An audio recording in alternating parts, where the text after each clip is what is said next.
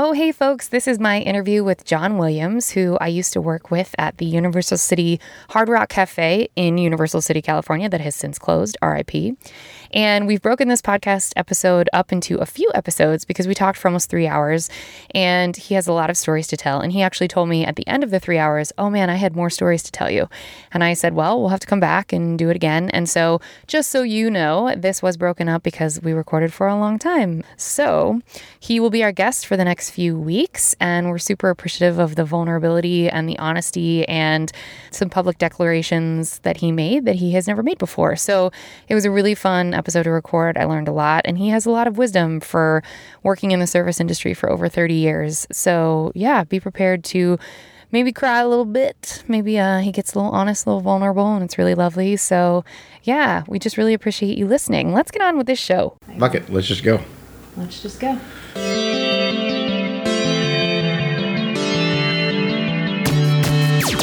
Oh, hi, you're listening to Service from Hell, a podcast featuring people that are currently in customer service positions or the lucky few that got out and all of the good, bad, and infinitely irritating things that go along with that work. I'm actor and writer Kate Gaffney, and I'm uniquely qualified to discuss this as I used to work at a very busy and very popular comedy club in Los Angeles. And at least one of you listening right now has probably grabbed me and told me you were ready to order when I was running around like a crazy person. So let's eat. I'd like to welcome our guest, actor and manager John Williams. No, not the composer. John hails from the great state of New Jersey and has studied acting for most of his life. You have seen him all over the place on your TVs and your screens, but I'm certain you will remember him from Mad Men. Y'all should look it up, he's really good. And from loads of productions at the Sacred Fools Theater, which is a great theater space. You may have also seen him in various locations of the Hard Rock Cafe all over the literal actual world. We both have the distinction of playing Snout in theater productions of A Midsummer Night's Dream, which I'm very proud of, and I'm certain is his most proud credit. I better know John from being coworkers at the Hard Rock Cafe in Universal City, which is now torn down, so sad, and going to his Mad Men viewing party at his apartment and thinking I was not going to have anything to say because I was starstruck and super nervous. That said, John, what brought you out to LA? How much fun was John Hamm? How was managing? Tell us. So I didn't actually interact with John Hamm, although he did used to do some work at Sacred Fools. Oh, he did? So John Hamm and I did not do any scene work together on Mad Men. I was sort of a plot device to make my scene partner a little nuts. I had weird behaviors in we shared an office and the whole idea was to get him to keep bugging his bosses for his own office. That was really the whole reason I existed on the show. It was a nice little bit of comic relief because the show was mostly serious. Um, when I auditioned, I went directly to producers. Laura Schiff was the casting director, and Matt Weiner is the creator of the show and showrunner. He was the showrunner for the last five years of The Sopranos. And I was watching the show. I had already been a fan of the show. I had been watching the show, and I found it very curious that for a show that took place in New York, nobody had New York accents. It was very interesting to me, especially because Matt Weiner was all over The Sopranos. So I thought about it and thought about it. I was like, I just created this backstory for my character that he was not college educated and that he was from Brooklyn and that he needed to have like a, a, a, a noticeable New York accent. And I brought it into the room, and Matt Weiner like practically fell off the couch. Oh. I, I just knew like there were two people behind me, and I was the first guy in the room, which is usually a very good sign. I knew walking out of the room that the job was mine. There was no question. Um, and this is actually a, f- a funny story because it actually becomes quite long. So the first part of the story is so I was leaving the room, and because I don't see very well, I save my sides. I re I rewrite my sides in a larger font so I can read them on the fly in the room. And Matt Weiner has a rule that you have to throw the sides in the trash. And I because he doesn't want people holding on to this like confidential material. And a lot of casting people do that. Um, a lot of producers do that. And so uh, I was very hesitant to throw it away because there were my sides that I needed to read. And but I had already had the part. I just didn't know it. And he's like trying to get me to throw them away. And I'm like, but I, but, but, but. And Laura Schiff is like, John, throw them away. and I was like, okay, I'm to throw them away now. And then they're like, have a gummy bear. And they had like a bowl of gummy bears. And I said, you know, um, I, I'm going to pass on the gummy bears. I'm trying not to be so schlubby. You know, I'm a chubby guy for people who, don't, who can't see me, obviously. And uh, and Matt Weiner goes, son, schlubby is what's getting you this job. and I said, yes, sir. And I took a handful and walked out the door.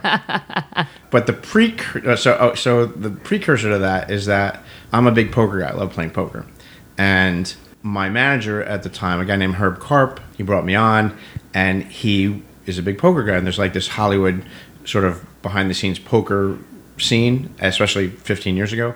And I got invited to this group to play poker and by Herb to go hang out with these behind the camera people. And for people who don't know about show business, often behind the camera people don't like new actors because they're very earnest. They want to know everything about the casting person and they said they're very invasive and they jump on them way too much. And so I knew this. I was very aware of this. I'd already been in the town for eight or nine years.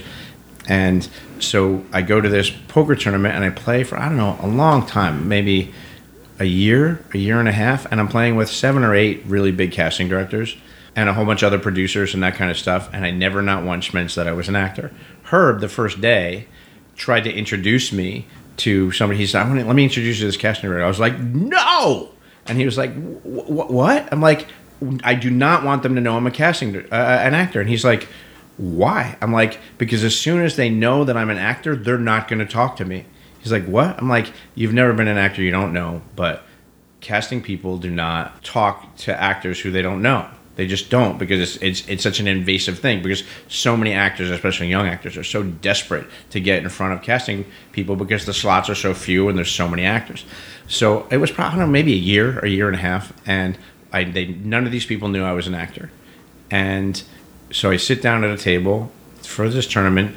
Laura is to my left. If you know anything about poker, she has position on me, and the very first hand of this tournament, and she's also Laura is not the best loser. She's a lovely person. Don't misunderstand, and, and rightly so. I, a lot of people don't take losing well. So the tournament starts. I'm first to act.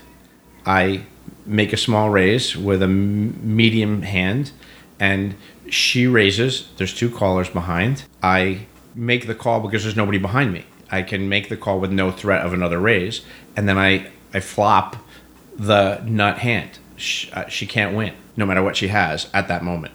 And so I make a little tiny bet just to see where I'm at. And she goes all in. The other two people immediately fold. And I think about it for one half second and I call. I had the nut straight. It was a rainbow board, so there was very few draws that she could have. The only thing that she could win with is if she had a set, which she did. She had three aces. And if the board paired, she'd win. And if it didn't, I win no matter what. And I won. I took all of her chips in the very first hand. She got so mad Oh, sorry, I'm going to step back here, right? So, the interesting thing about this is that while we were sitting there waiting for the tournament to start, there was a commercial, a very popular commercial that I had running for a Chevy, I think. And it was all me. Like, my face was ginormous on the television. She goes, I, did, I didn't know you were an actor. Oh, yeah. And she goes, Why didn't you tell me? I said, Because if I told you, we wouldn't be having this conversation right now. And she was like, wow, you're so smart. So going back, she got really mad and she kind of stomped and stormed off and I did really well in the tournament, had a great day, and then I got home and I was like, how can I make this work to my advantage? So I took two playing cards, the aces that she lost with, and I glued them together in a way like they're a hand of cards, and then I wrote in a sharpie, "Dear Rockets, sorry for the bad beat. Hope to see you in your office sometime." And then without signing my name, I mailed it to her office. That is so fucking gangster. Okay, let me tell you.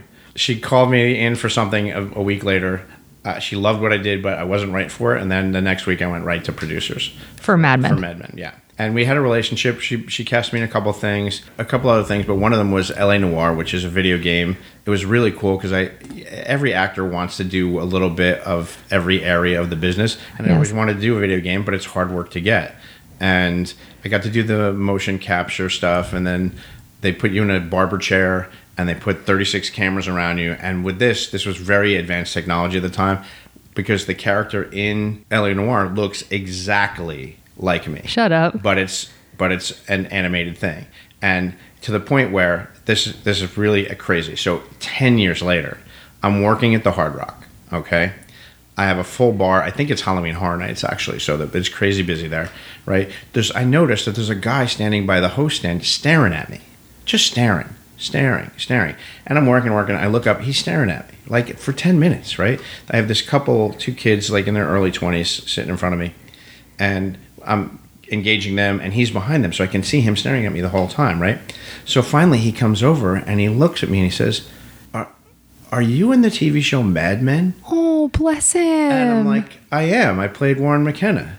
And then the couple gets all excited because now they know somebody who's been on TV, right? Yeah. So he, I shake hands with the guy and we have a little conversation. He leaves, right? So then the kid starts staring at me, the kid who was sitting at the bar, and he looks at me and goes, "Wait, are you in L.A. Noire?" Holy shit. And I'm like, "How did you even pick that up? Like it's an animated thing." He said, "You look just like the guy with the money," and I'm like. That's me. That's me.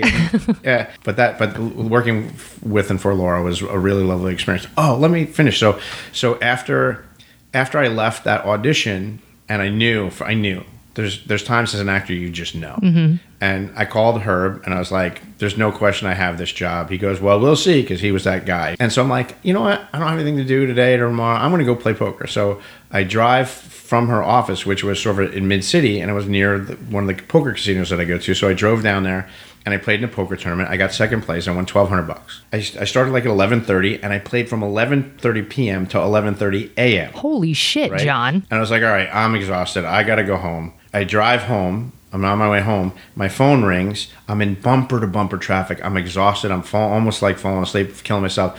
And then Herb calls and says, "You booked the job." Uh, so I go home. I flop on the bed. I fall asleep, and the phone rings, and it's production asking me if I want to go in ten minutes to the table read. I was like, "Yep, I'll be there." Oh and my completely God. on adrenaline. This is one of my favorite little moments as an actor. So Mad Men was had a huge cast. So they had this big giant office where they had a four tables put together with maybe 30 chairs all around it for all the primary actors.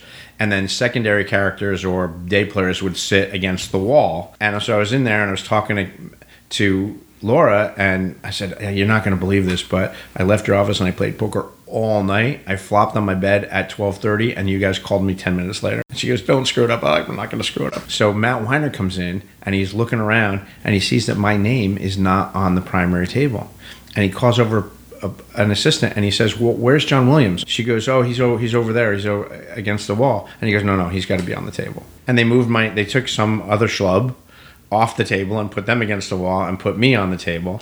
And I did the table read. And so, did you come out to LA to act? Yeah, so like most people, I wanted to be an actor. You know, most people in LA wanted to be an actor. And when I was 13, my dad sort of basically forbade forbade me to being involved in show business. And then when I was 18, I tried my hand in college, and my dad was like, ah, "Yeah, no, we're not going to do that." And so I put it on the shelf, and in the in the back of my head, I said, "Maybe when I'm older, maybe when I'm 30, I'll approach this." And then I had some success running movie theaters, and I was good at that job. And but there was no long term plan for that because I was at the peak of where I could be. There was very few opportunities above the the, the, the theater level. And uh, so I was like, you know what? I really want to do this acting thing. And I had been doing community theater around New Jersey.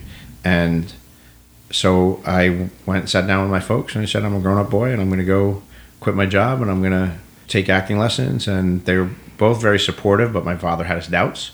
And then the first time he saw me on TV, he could not stop talking about it. He just thought it was the best thing ever. So um, ultimately, he came around.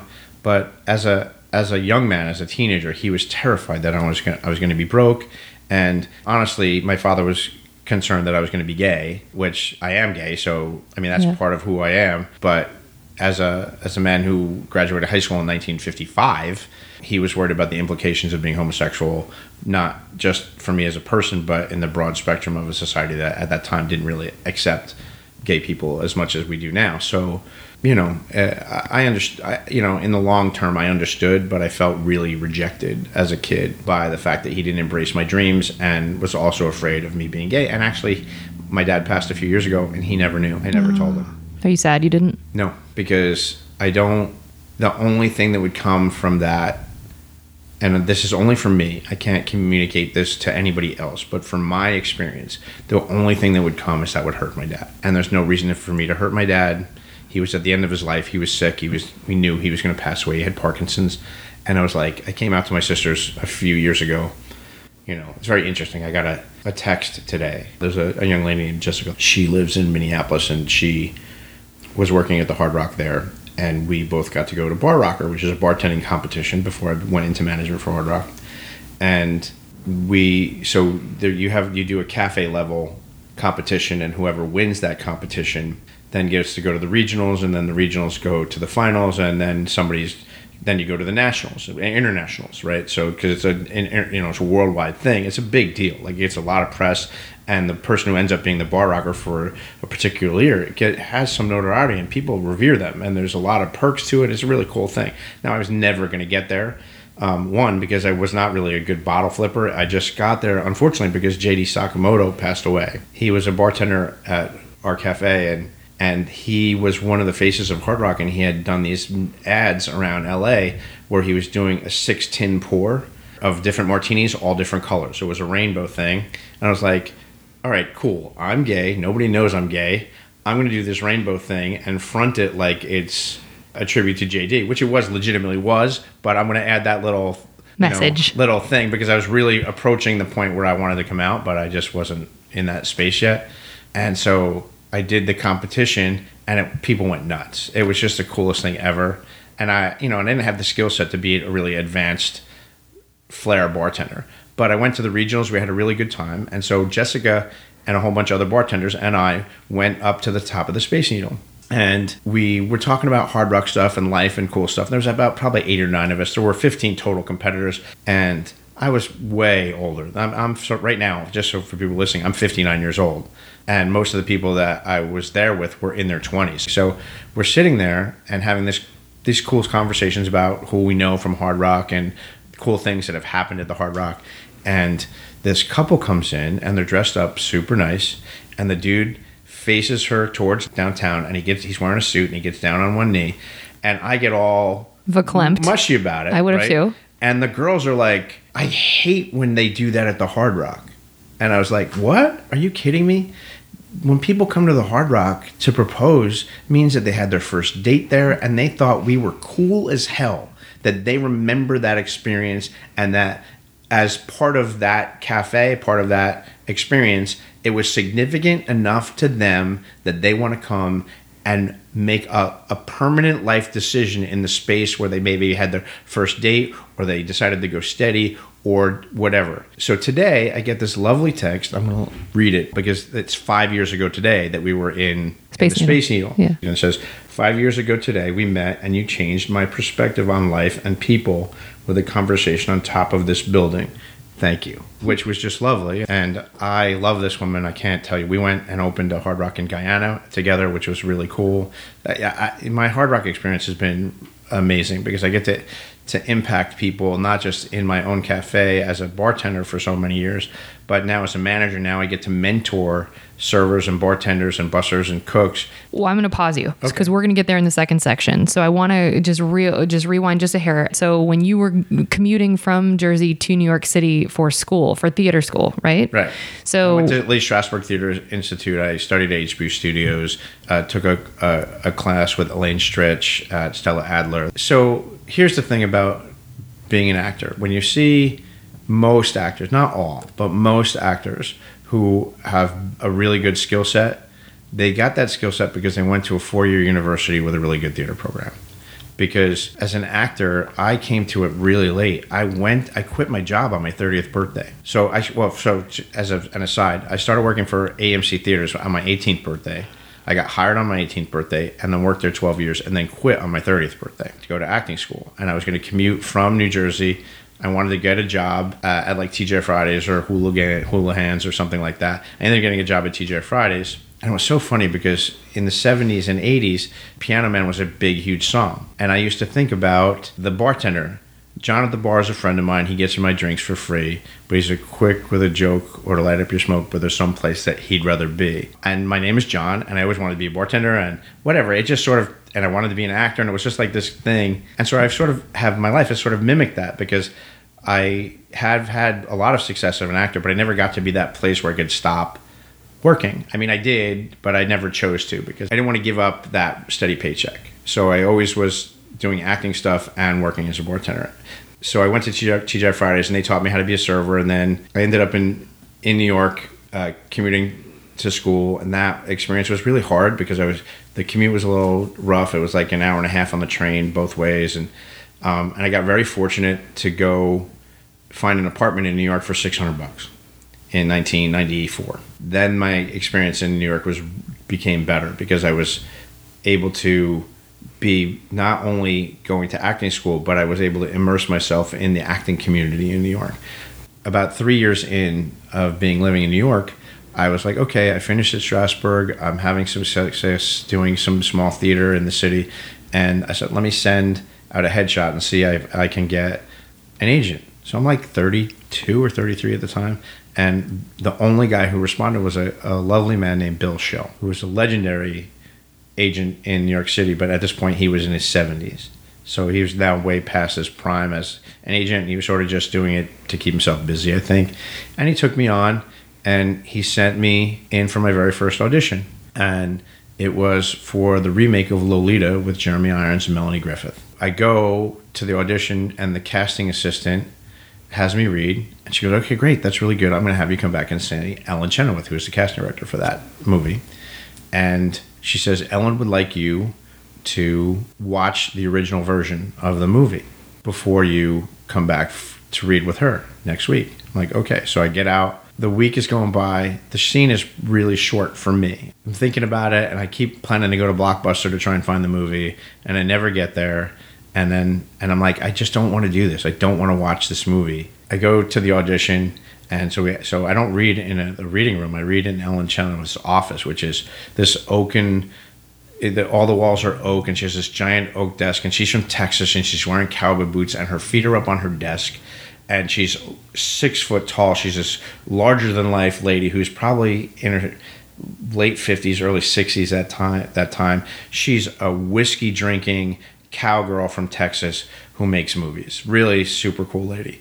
So the a, a, short step back, my acting teacher at Strasberg was a guy named George Loros, who most of his students flip and hate the guy because he's really abusive. Like, no, you're doing it wrong, and he would be really aggressive with them.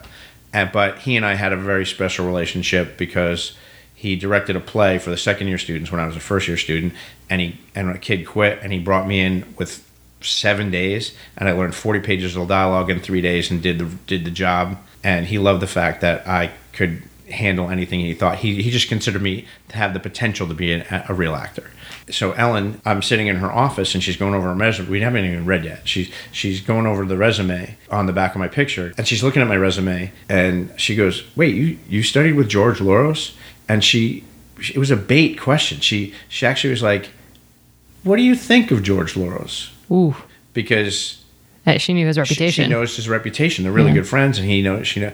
And I said, I love George Loros, and she was like, Really? You love George Loros? I was like, Yes, ma'am, I do. And she goes, I find that hard to believe. Everybody hates that man.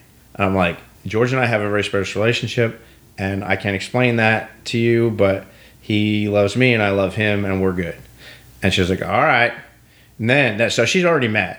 She's a little steamy because she thinks she thinks you're lying. She thinks I'm lying to her, right?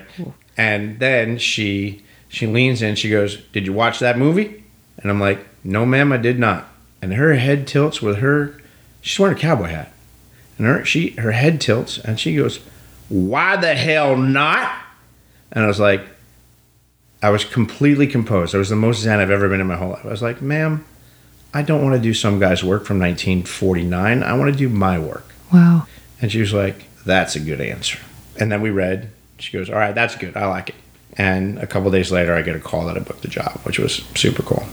And I actually didn't make the cut in the movie because I ran out of green screen. They didn't have money for the green screen, and they couldn't make the missing arm work properly. So Damn. there's a point in the movie where you see through the kitchen window, you see me and Lolita's husband working on the shed in the backyard. But that's my only, you know, I don't get. And it was a really choice little role, and that was an unfortunate situation because I was so stoked for that movie because I mean, so living living in New York was really great for me because I wasn't super close to my folks. I was 50 miles away from my family, so I could be a little bit more comfortable with my own sexuality, which I did not experiment hardly at all in New York at all. I was so terrified of people judging me. It was ridiculous now looking back at it, but It's not ridiculous. well, it was not. That was the reality of the time, and that's how you felt. it, well, I guess, yeah. So anyway, um, I made a whole bunch of money on that movie. A lot. I went Hell to. yeah. They flew me to Texas for two weeks. Very first job, made a lot of money. So there's two sides of that. So the first thing about that money, I was like, hell, this is easy, right? Which This is is a, why I wanted you to tell us. which is a big trap for actors because if, if it's easy in the beginning, you think you you think you can put it down and not work as hard as you need to yep. um, which which is a little bit of a trap for me um, in my early part of my career because when I got to California, I worked like a crazy person and I wasn't even trying very hard. And had I tried very hard, I could have had a much bigger career. But I just didn't know what I didn't know on many levels. On many levels, not just not just what it, I didn't know that I needed to work harder because it was coming so easy, but I also didn't know that I didn't know a lot about being an actor and being Right. disciplined and being like there was just a lot of mistakes that I made, and also my friends were much more advanced than me in their careers because they were working behind the camera, and so I was running around with people who spent more money than I did, and I was trying to keep up with them, so it was always not financially as stable as I should be. Like there was so many, there's so many traps to being a young actor. And I mean, I was 32, but like mentally, I was a young actor because it was brand new to me. That's right. Um, anyway, so I made a huge ton of money, and at the time, Screen Actor Guild. Oh, I got in the Screen Actors Guild, which is not the right thing to do for a brand Right new actor. You need to spend two or three years doing all this non-union work, right. so you can develop your skill set. Mm-hmm. And then, but I didn't know that nobody, I didn't have a real mentor in that regard to tell me, you know what, you shouldn't join the union right now. You should wait mm-hmm. and do some more non-union stuff. So that was a mistake on my part. And SAG insurance was only three thousand dollars in earnings away uh, for me Damn. at that time. I was like, okay, so what do I have to do now? In New York, there's a huge extras community. You can do extra work, whatever. So I go and I sign up for extra work, and I start doing these little jobs. And I do like New York Undercover and up shows like that. And then I get this call in the afternoon. I'm off of work and uh, from the hard, from the Hard Rock where I was working at the time. I get this call. It's a last minute booking to do extra work, and it's going to be in Times Square. So the woman calls me at like 11. Uh, she says, "Hey, uh, can you do work today?" I'm like, "Yeah, absolutely." And she goes, "You need to go to this address in Times Square. You have to be there by like three o'clock." I'm like, "Okay, cool." She, I said, "What's the wardrobe?" She says, "Just typical New York. What what a New Yorker would wear." So I'm like, "Okay." So I wear white sneakers, painter's pants, a baseball jersey that looks like a Yankee jersey. It's not a Yankees jersey, but it looks like a Yankees jersey, and a blue baseball cap with no logo. Because when you do extra works, they they don't want logos and stuff because depending on the circumstance of the movie, they they might have to blur it or not be able to use it. So so I so I looked like I was just a typical Yankee fan, but not wearing the right stuff. Like so, they put us in holding, and the holding they have 150 actors in a movie theater in Times Square. Right now, I just spent 12 years working in movie movies, right? And so the the P, the set PA comes to us and says, "Listen, we're not going to use you for five hours, right? We have to wait for it to get dark. It's three o'clock in the afternoon." So so I I, I, I, talked to the PA. I said, listen, I just spent 12 years running movie theaters for AMC Theaters. As a general manager, I know for sure that when you rent this theater, you rent the right to show the movie. Can you ask them to show the movie for us if we're going to sit there? He goes, all right, I'll ask. Well, that's really nice because a PA would normally be like, fuck yourself and you're off the set. Well, so but that was New York, not LA. fair enough. Okay. Keep going. so he asks, and they said yes. Wow. So this is a little funny side story, right? So it's 150 extras who are all regular working extras, and we watched The First Wives Club, which is a film that's shot in New York City. yeah, it is. and it's all these party scenes with dozens of extras, right? And they're like, "Oh, look, there's Jimmy," and and oh, I'm coming. Watch, watch, wait, here, here I come, here I come, here I so come. And then the girl comes around the corner, and then we goes, "Yeah, there you are!" Like, Oh my it was just the cutest thing ever. And so we watched that movie, and then it was a threeplex. So then they watched another. We watched another movie, which I don't even remember what that was. They let us watch two movies back to back, and the sun starts to go down, and they start. They pull like. 15 or 18 people and they put us on different street corners and they want us to cross for a scene at the end of a movie called A Simple Wish, which is with Martin Short and Kathleen Turner. The bit has a taxi cab crossing in front of the camera, and then you see Martin Short walking down the street with a dog. As he crosses the street, he approaches a newsman And so they have all these extras on these different street corners waiting to cross, but there were so many tourists in the way that they couldn't let they couldn't give us the action the action cue. They were just letting the tourists do the work. So we're just standing there doing nothing. And all the tourists were talking to us about, "Are you guys making new water?" And so I started having fun. And I was like, "Yeah, we are making one." They're like, "Who's in it?" I'm like, "Me, my, my I'm John Williams, and this is Casey, whatever her name is, and we're in it." And and they're like, and they're like, "Really?" I'm like, "Yeah." A, I started signing autographs. I love it so much. I love it so much. right? And so it's me and these two teenage girls and a PA on the corner waiting for directions, right? And we're laughing our heads off because as people walking away, I'm signing autographs and I'm I've done one feature film that's not been released yet that I'm ultimately going to get cut out of. And Now you're doing background work. and now I'm doing background work, which, with no disrespect to extras, Sucks a dick. It's, not a celebrity thing. So the PA has his radio, and the and it comes over the radio. Hey, we need a bunch of male extras to come over here. We need to pick somebody for something special. And it's me and eight guys wearing business suits and carrying briefcases, right? So they look at the other eight guys wearing business suits and like, all right, we're gonna take the guy look like he's a New Yorker, and they start setting up this little makeshift using milk crates and a whole bunch of newspapers to me selling newspapers. The direction was hold the newspaper up for Martin Short to read it as he goes by, and the camera will close in on it, and then we'll go to we'll fade to black. But it took them a long time to set everything up, and they're moving the camera around, whatever. So I start fooling around with the prop guys, and I'm like, "Get your post here, New York Post. Fifty foot rabbi terrorizes Nebraska." Suddenly, the whole set goes super quiet everybody stops moving. And then there's this conf thing, and the prop guys are like, I'm not sure if you're in trouble or not, but something's going on. So then the assistant director comes over to me. He goes, Can you do that again, but just a little bit bigger? I put the newspaper way up in the air. I'm like, Get your post here, New York Post. 50 foot rabbi terrorizes Nebraska. Suddenly, there's a flurry of action happening. And I don't know any of the background, the, the, the behind the scenes people, right? Suddenly, a guy starts heading towards me. The prop guy goes, "So, "Kid, you just got yourself bumped up." You're I gonna- would I will cry. yeah. So so I'm the very last character in the in in in a simple wish, right? So they put a, a wireless mic on me, which was the first time that ever happened in my Oh life. Oh my God, right? John. The prop guys are like high fiving me when nobody's Oh, I will looking. cry. It was the super coolest thing ever. And then so we. We, we shoot the scene. Oh, this is a side note. Michael Ritchie was the director of the movie, right? Mm. He's a ginormous Yankee fan. It's October and the Yankees are in the World Series. Okay, this is a, I, on a God as my witness on my mother and father's graves. This is a true story. As the game was being played on the radio, if the other team, I don't even remember who it was, was at bat, we would shoot.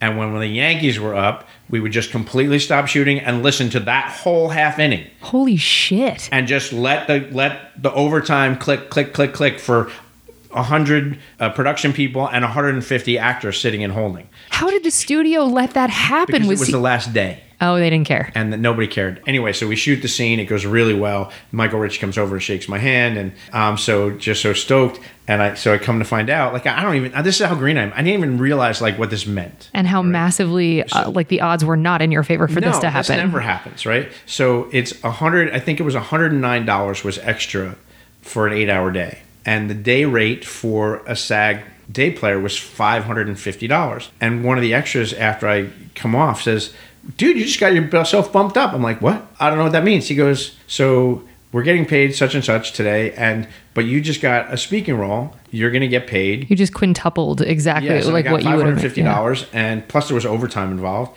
And for the last twenty something years, I've been getting residual checks for the simple wish. I will shit my pants. Right? They're not huge. But you're getting money for this get- thing you but- created for yourself. But I get residual checks, and that would have never happened if I didn't just take a risk and be my goofy self That's and right. start fooling around with the prop guys. And I've had a life like that where just I am completely myself all the time, except when it comes to my sexuality, curiously. Yeah. Right? I'm off, I'm out, goofy, having a good time, but nobody knew that I was more interested in men than I was in women. Not that that's a big part of the, what we're doing. it is, but it, that's a part of. You mean for sure. So, Yeah. but at the end of the movie, you get to see me hawking newspapers, and then the very last credit in the actors list is John Douglas Williams, and that's just the coolest thing ever for a guy who whose father forbade him from being in show business when he was 13 and uh, it was time to move to LA and I go to talk to my parents they listen I'm considering moving to Los Angeles. They knew I always wanted to live in LA. My as my my, my dad's like, well, we have something to tell you guys. So so like ended up being like a family meeting. So my sisters come over, and we sit down, and I was about to tell them I'm getting ready to move to LA, and my dad says your mom is sick, and my mom had stage three lymphoma, and sort of turned everybody's life upside down. Obviously, my dad's in particular, and my mom ended up passing away seven or eight months later. I found out in May, and she passed away uh, New Year's Eve in the morning, like seven o'clock in the morning. And my mom and dad needed me, so I gave up my apartment and I moved home. And the, the day that I moved home, the doctors decided to move my mom to Sloan Kettering in New York. It, everything happens the way it happens, and I'm not I'm, I'm not one of those guys who says it happens the way it's supposed to happen. Like I don't believe that, but everything happened the way it happened, and I'm here now talking to you because of all of that. So I spent a year with my in my parents' house. My mom ended up passing away like about two months. I moved home in October, and then my mom passed away two months later. And I spent six months living with my dad. And one day, like maybe in April, I said, "You know, I have to go to California." He goes, "I know." I had given up my car when I moved to New York, and uh, I never asked my. I tried never to ask my folks for anything, but he, he bought me a brand new car so I could. He need so he didn't have to. Worry. So he bought it for him more than me, so that he didn't have to worry that I was going to be driving some three thousand dollar jalopy around Los Angeles. And so I packed up everything I owned, which wasn't a lot, put it in a five foot by eight foot U-Haul trailer, and I drove it across country. Not that I'm not a super uh, spiritual guy, but I really believe like my mom was following me around a lot. So two things happened that'll illustrate that. So the first thing happened. So I moved in July. I moved into a little bungalow complex. My friend Todd Sherry lived in. He got me in, and actually, the year before he was going to get me into one of the bungalows. But then I had to call him and say I can't come because my mom's sick. I move out a year later, and the guy who had moved into the bungalow he was going to get me moved out, and I moved into the exact same bungalow that he was going to get me a year later. Like it's just crazy. So August comes. It's my birthday. It's my first birthday without my mom. I'm missing my dad. I'm missing my sisters. I'm missing my New York friends. I'm broke as so. I go out and I get my mail, and it's my birthday, and I have there's three cards. So the first card I open is from my nephew. It was all written by my sister, so I didn't know it was from my nephew. And I open it up. He's five, I think, at the time, and it's a Mickey Mouse birthday card, and there's five one dollar bills in there, which just made me bawl my eyes out. That my nephew at five gave me his money. I opened the second card, and it's from my sister, and that made me cry more. And then my dad had a dog. His dog, his name was Harley. Whenever we would get birthday cards, especially in the mail, from my parents, my mom one side "Love mom and dad. Well, this is probably the first time in my life that my father signed my birthday card and I opened the card and it said, Happy birthday, love, dad, and Harley. Oh my God. And that really fucking destroyed me. Five minutes later, I'm a bawling mess, like 10 times what I am right now. And Todd Sherry comes bouncing down the way to get the mail. And he stops up on my porch. My screen door was there, but the door was open. And he sees me sitting on the chair and he sees the birthday cards, but he doesn't say anything. And he bounces away and he's just checking on me. And he knew I was messed, but he didn't mention it. He just, I don't know, he's just a good dude. And um, when you're kids, you know, everybody has their favorite birthday cake. My sister Lori loves bakery cakes with the with the flower petals and the. I'm with you, Lori. They're right, the best kind. With the, with the, with the yep with the buttercream frosting. Buttercream frosting. It's the only way whatever. to go. But my other sister and I love a yellow Betty Crocker cake with chocolate frosting out of the can. Like that's just our thing. Yeah. And so I'm sitting there in my apartment. I have no money. I don't really, I can't really go anywhere because I don't have money to spend. It's my birthday. I'm really out of sorts because of my dad's card, whatever. And two hours go by, and Todd comes up and he opens the screen door and he's got a cake that he made from scratch. That was a yellow cake with chocolate frosting. That was your mom. Oh. With a single candle in it, and he sang me happy birthday. and he's a professional singer. And he's oh my god, it's just a lovely moment. I'll never forget that. The other thing that really happened that was very interesting about eight months, oh no, four months later, I already had an agent. I was working. It was crazy. I was just started to get book jobs, so I hadn't gotten any of the residual money yet. But mm-hmm. so I was broke, but I was working. So I, I, I went for an audition right at Christmas time, right before Christmas, and they wanted us to play hot potato. People of all different shapes and sizes. So we we play hot potato, and then they go, okay, thanks, and they let us go. And then two months later, we get a call back. So they have us go to a park, and there's hundreds of people there, and they all look like they're Irish. They're all ginger looking people, right? Which is, What up, my people? which is kind of you know I'm on the I'm in that spectrum. So it's the commercials for Gain laundry detergent, and they and in the commercial they want everybody to play football, and so they have uh, I don't know 100 150 people just mixing and matching playing football and they're shooting all of it. Basically they're trying to construct an extended family. They're mixing and matching mixing and matching and then they say okay thanks guys you can go.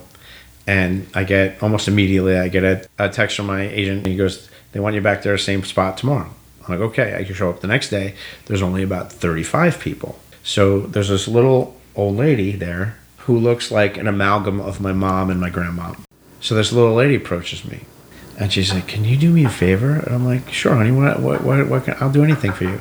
And she goes, "So when I catch the ball, I want you to pick me up and throw me over your shoulder."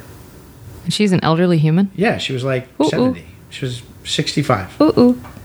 I'm like, "Oh, okay. I'll do that for you. Sure." And then she says, "Because the guy who did it for me yesterday isn't here."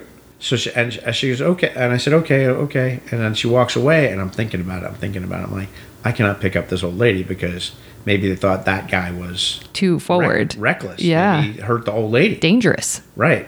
And so I go up to her, and now, and uh, this is there's stuff swimming in my head. Right. She looks like my mom.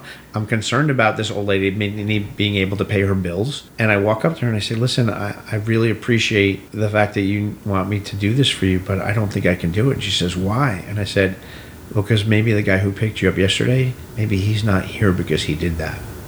And she goes, "Oh," and she puts her hand over her mouth, and and I said, "So that's not something I can do." And she goes, "I understand." And she got really sad, and it really affected me. And I kind of shook it off, and I just went and played football with all the people. And then they kept, and then they had us all stop. They had us mixing and matching with a bunch of different people from the 35 or so people that were there. And then they had a final 11, and I was one of the 11 people that were in the group. And then they said, "Okay, you guys can go home." And I was more caught up in the moment of thinking about mom and this little old lady than I was thinking about booking the job. And I was in a neighborhood that I only had been in the day before. I had never been there before. And I'm driving home and I had a Nokia flip phone. And I call my sister because my sister Tracy can kind of talk me down sometimes. I felt bad about the little lady, and I wasn't even really paying attention to who was in the final line. Like, like you're not even aware at the moment when it's happening that you're in the last group until they say you guys go home. So I, I'm on the phone with my sister, and I'm driving through Santa Monica in a in, uh, not on a main street. So there's not really any traffic, and I'm talking to my sister, and she's like, "It's gonna be okay. You're fine. You you had to do what you have to do to take care of yourself." And she and you're right. Maybe one, you could have hurt that lady, and two, it well maybe it was reckless, whatever. And and I bawling my eyes out, and I get off the phone with my sister, and my pager goes off, and I I'm, I pull over to the side of the road, and I call my agent. It's my agent, and they said, you booked the job. You booked the job, and I was like, that's awesome. I really needed that right now. And I look up at the cross street, and it was my mother's first name. I mean, Even still, when I tell that story, it's twenty something years, and I get I get goosebumps about it. The lovely part about the whole story is when I showed up on the next day for wardrobe, the woman who wanted me to throw her over my shoulder played my mom. shut up. Really, really lovely moment in my life. And I, I got to walk away from that that commercial shoot knowing that that little lady was going to make whatever I made and was going to be able to pay her bills. And it was a lovely experience really. The, losing my mom my mom was 57 and I was in my 30s my sister my sister Tracy wasn't even in her 30s yet. She was 29 when my mom passed. Like that's very young. And I, and I tell this because I you know people in when you deal with people in your life sometimes they lose a loved one you know and I always try and find the upside from that. You know, I always like I got to have my mom till I was 35. Mm. I know I have there's people in my life who lost their mom when they were 16 or Yeah. when they were 9. Yeah. You know, and they're and those some of those people are damaged because of that. Yeah.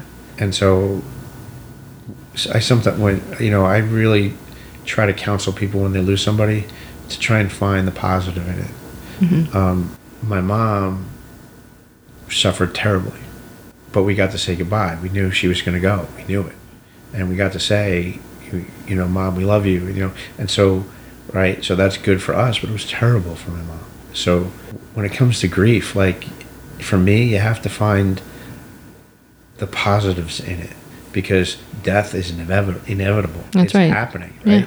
You're gonna die. So if somebody you love dies, you have to find the way to find the positive in that. I mean, but that that's part of. I mean, that overall characteristic is super part of my nature. Like I'm, I always looked for the positive in every circumstance. Even like as an actor, when I didn't book that big job, like, yeah, but I got in that casting director's office and they brought me back for to to callbacks. Like they knew who I am now. Like there's mm-hmm. a positive in that. I mean, and, and like acting is such a superficial thing compared to grief and death. But like, but all that, but that fundamental principle applies to everything in life, right? You get in a car accident. Some people are like, fuck, my car's ruined. I'm like, thankful I'm alive. I'm yeah. I'm wired as the fuck my car's ruined, and then I eventually get to the glad I'm not dead. and and so and so that that's just how where I live mm-hmm. every day, you know. And you know, I got bullied, bullied a little bit. And I'm not I'm not I'm not that dude. Like I'm not like oh I got bullied. Like, I don't care about that. Like what that all those experiences made me you strong as fuck. That's I'm not afraid of shit, right? But when you go through that at the time, it feels awful. That's right. But I think I think when that stuff was happening to me in junior high school and high school, it was because no matter what they did to me, I was always happy. It's very funny. This is a really super. I didn't even think we were going to get to this place at all in this thing. The guy who who bullied me the worst when I was in high school. So I was little. I was so when I graduated high school, I was five foot six. But this kid, I'll just call him Mike, beat the hell out of me all the time. And a few years ago, maybe five years ago, he tried to friend me on Facebook, and I rejected it. I just declined it, not even engage him. And then a few months later, I found out that he died. Oh well. And I didn't say, "Oh well," but I was very I dispassionate about it. Yeah, sure. I didn't care. Yeah. He And tortured you. I, in my brain, I was like, all right, I feel bad for his folks. I feel bad for his family. Curiously, I found out after the fact, having a phone conversation very recently with a friend of mine, that he was gay and he had a husband. And I didn't know that, never knew that. And so he, you know, he's from the same generation I was. I don't know anything about him. I never saw him a moment after high school. Don't know anything about him. But I know that some men who struggle with their homosexuality take it out on other gay men. Yeah, but John, you weren't beating the fuck out of people, and you had the same thing going on. No, I understand. I'm not justifying Okay. at all. But I'm saying is maybe he could see in That me, and you, sure. and and he didn't like that because he knew it was him. Him too. Right? Sure. And so after his death, after I get this other information, I'm more empathetic to the situation than I am than I was as it was happening. Certainly, and even when he at when I found out he died, like I I, I had no empathy for his loss, but but I was cer- certainly empathetic to his family and ultimately his husband. There was yeah, the people that bullied me, like there was there's one girl that I'm friends with on Facebook now because she's totally different and come full circle and I can forgive her. But the people that were relentless to me in like junior high, mid, middle school that whole time, God bless you because I don't think I could come full circle. Like maybe if they apologize now, but even then I'm like I'm good. Like you you whatever, everything happens for a reason and whatnot. I eventually get there. Good for you, John. Well, I, I want to be mindful of your time. So, so as of today, Right. you are. Where are we with like acting and all? Like, what can? So it was a very hard thing to give up, but I stopped acting. So in my early middle 30s, I had eye surgery so that I could see better, and that created some scar tissue that ultimately made my vision worse. And so now uh, I can I, my, I can pass a driving test, but I can't read print off of a page. And the casting people who are casting now largely don't know me because you know it's generational. You know, 20 years later, as my career dwindled, you know, more casting people, and so if I walk in the room and I try and read, I'm struggling because I can't see the page, and and and you know you say well memorize it. Yeah of course but sometimes the dialogue is crazy heavy and you know and then your agents get frustrated. And so at some point i was like you know i'm just gonna let this go. And then i had to make a decision and the decision was to to go in a different direction and so i, I i've been doing some writing and i'm working on a, a novel the problem is I work so many hours now as a manager in the restaurant business that I don't really get to work on it very often, and it, it's hard to be cohesive and Yeah. stay with a stay with a, a thought process as you're writing, you know, and say and and also, you know, working in the service industry because let's get, I mean, this is a podcast about that, right? Mm-hmm. Working in the service industry, you know, day to day really can can Oh. affect how you feel when you know if you get beat up pretty bad, like just a physical job of doing a job that job especially post covid we we're operating so small.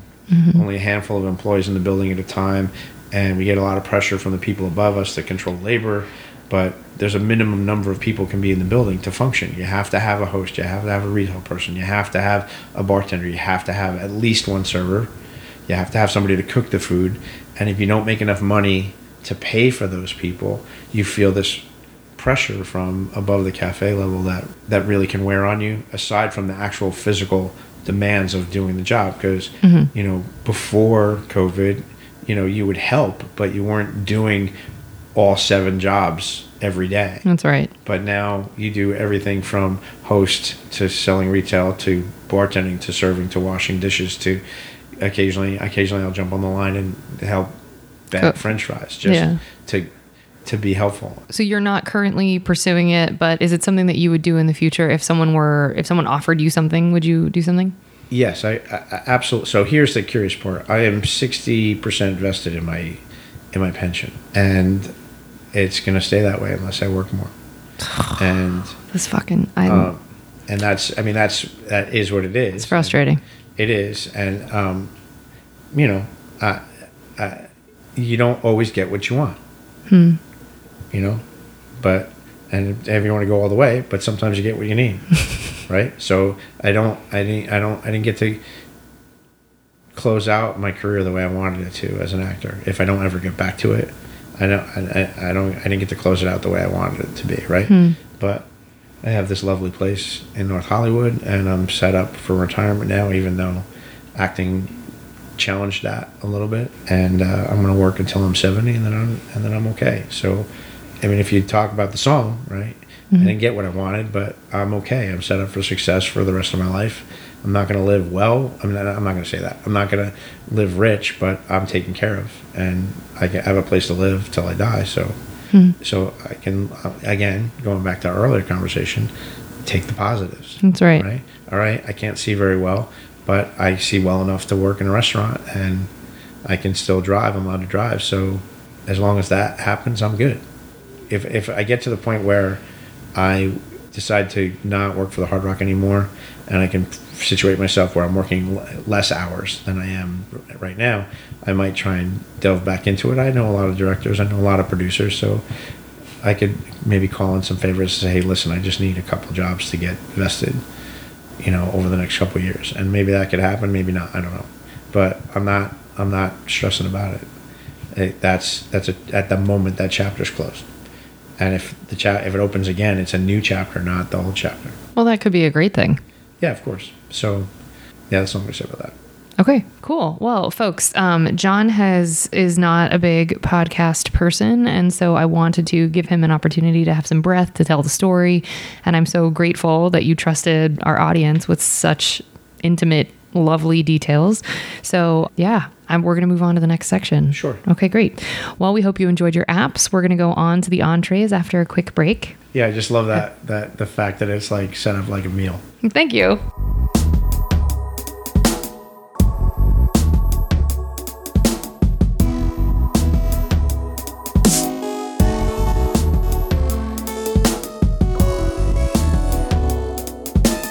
That's going to do it for us here at Service from Hell with John Williams for part one with him on the podcast. It was such a pleasure having him. With over 30 years of experience in customer service, he had a few stories to tell, and we were grateful he chose our podcast to do that. So thank you folks so much for listening. Good night.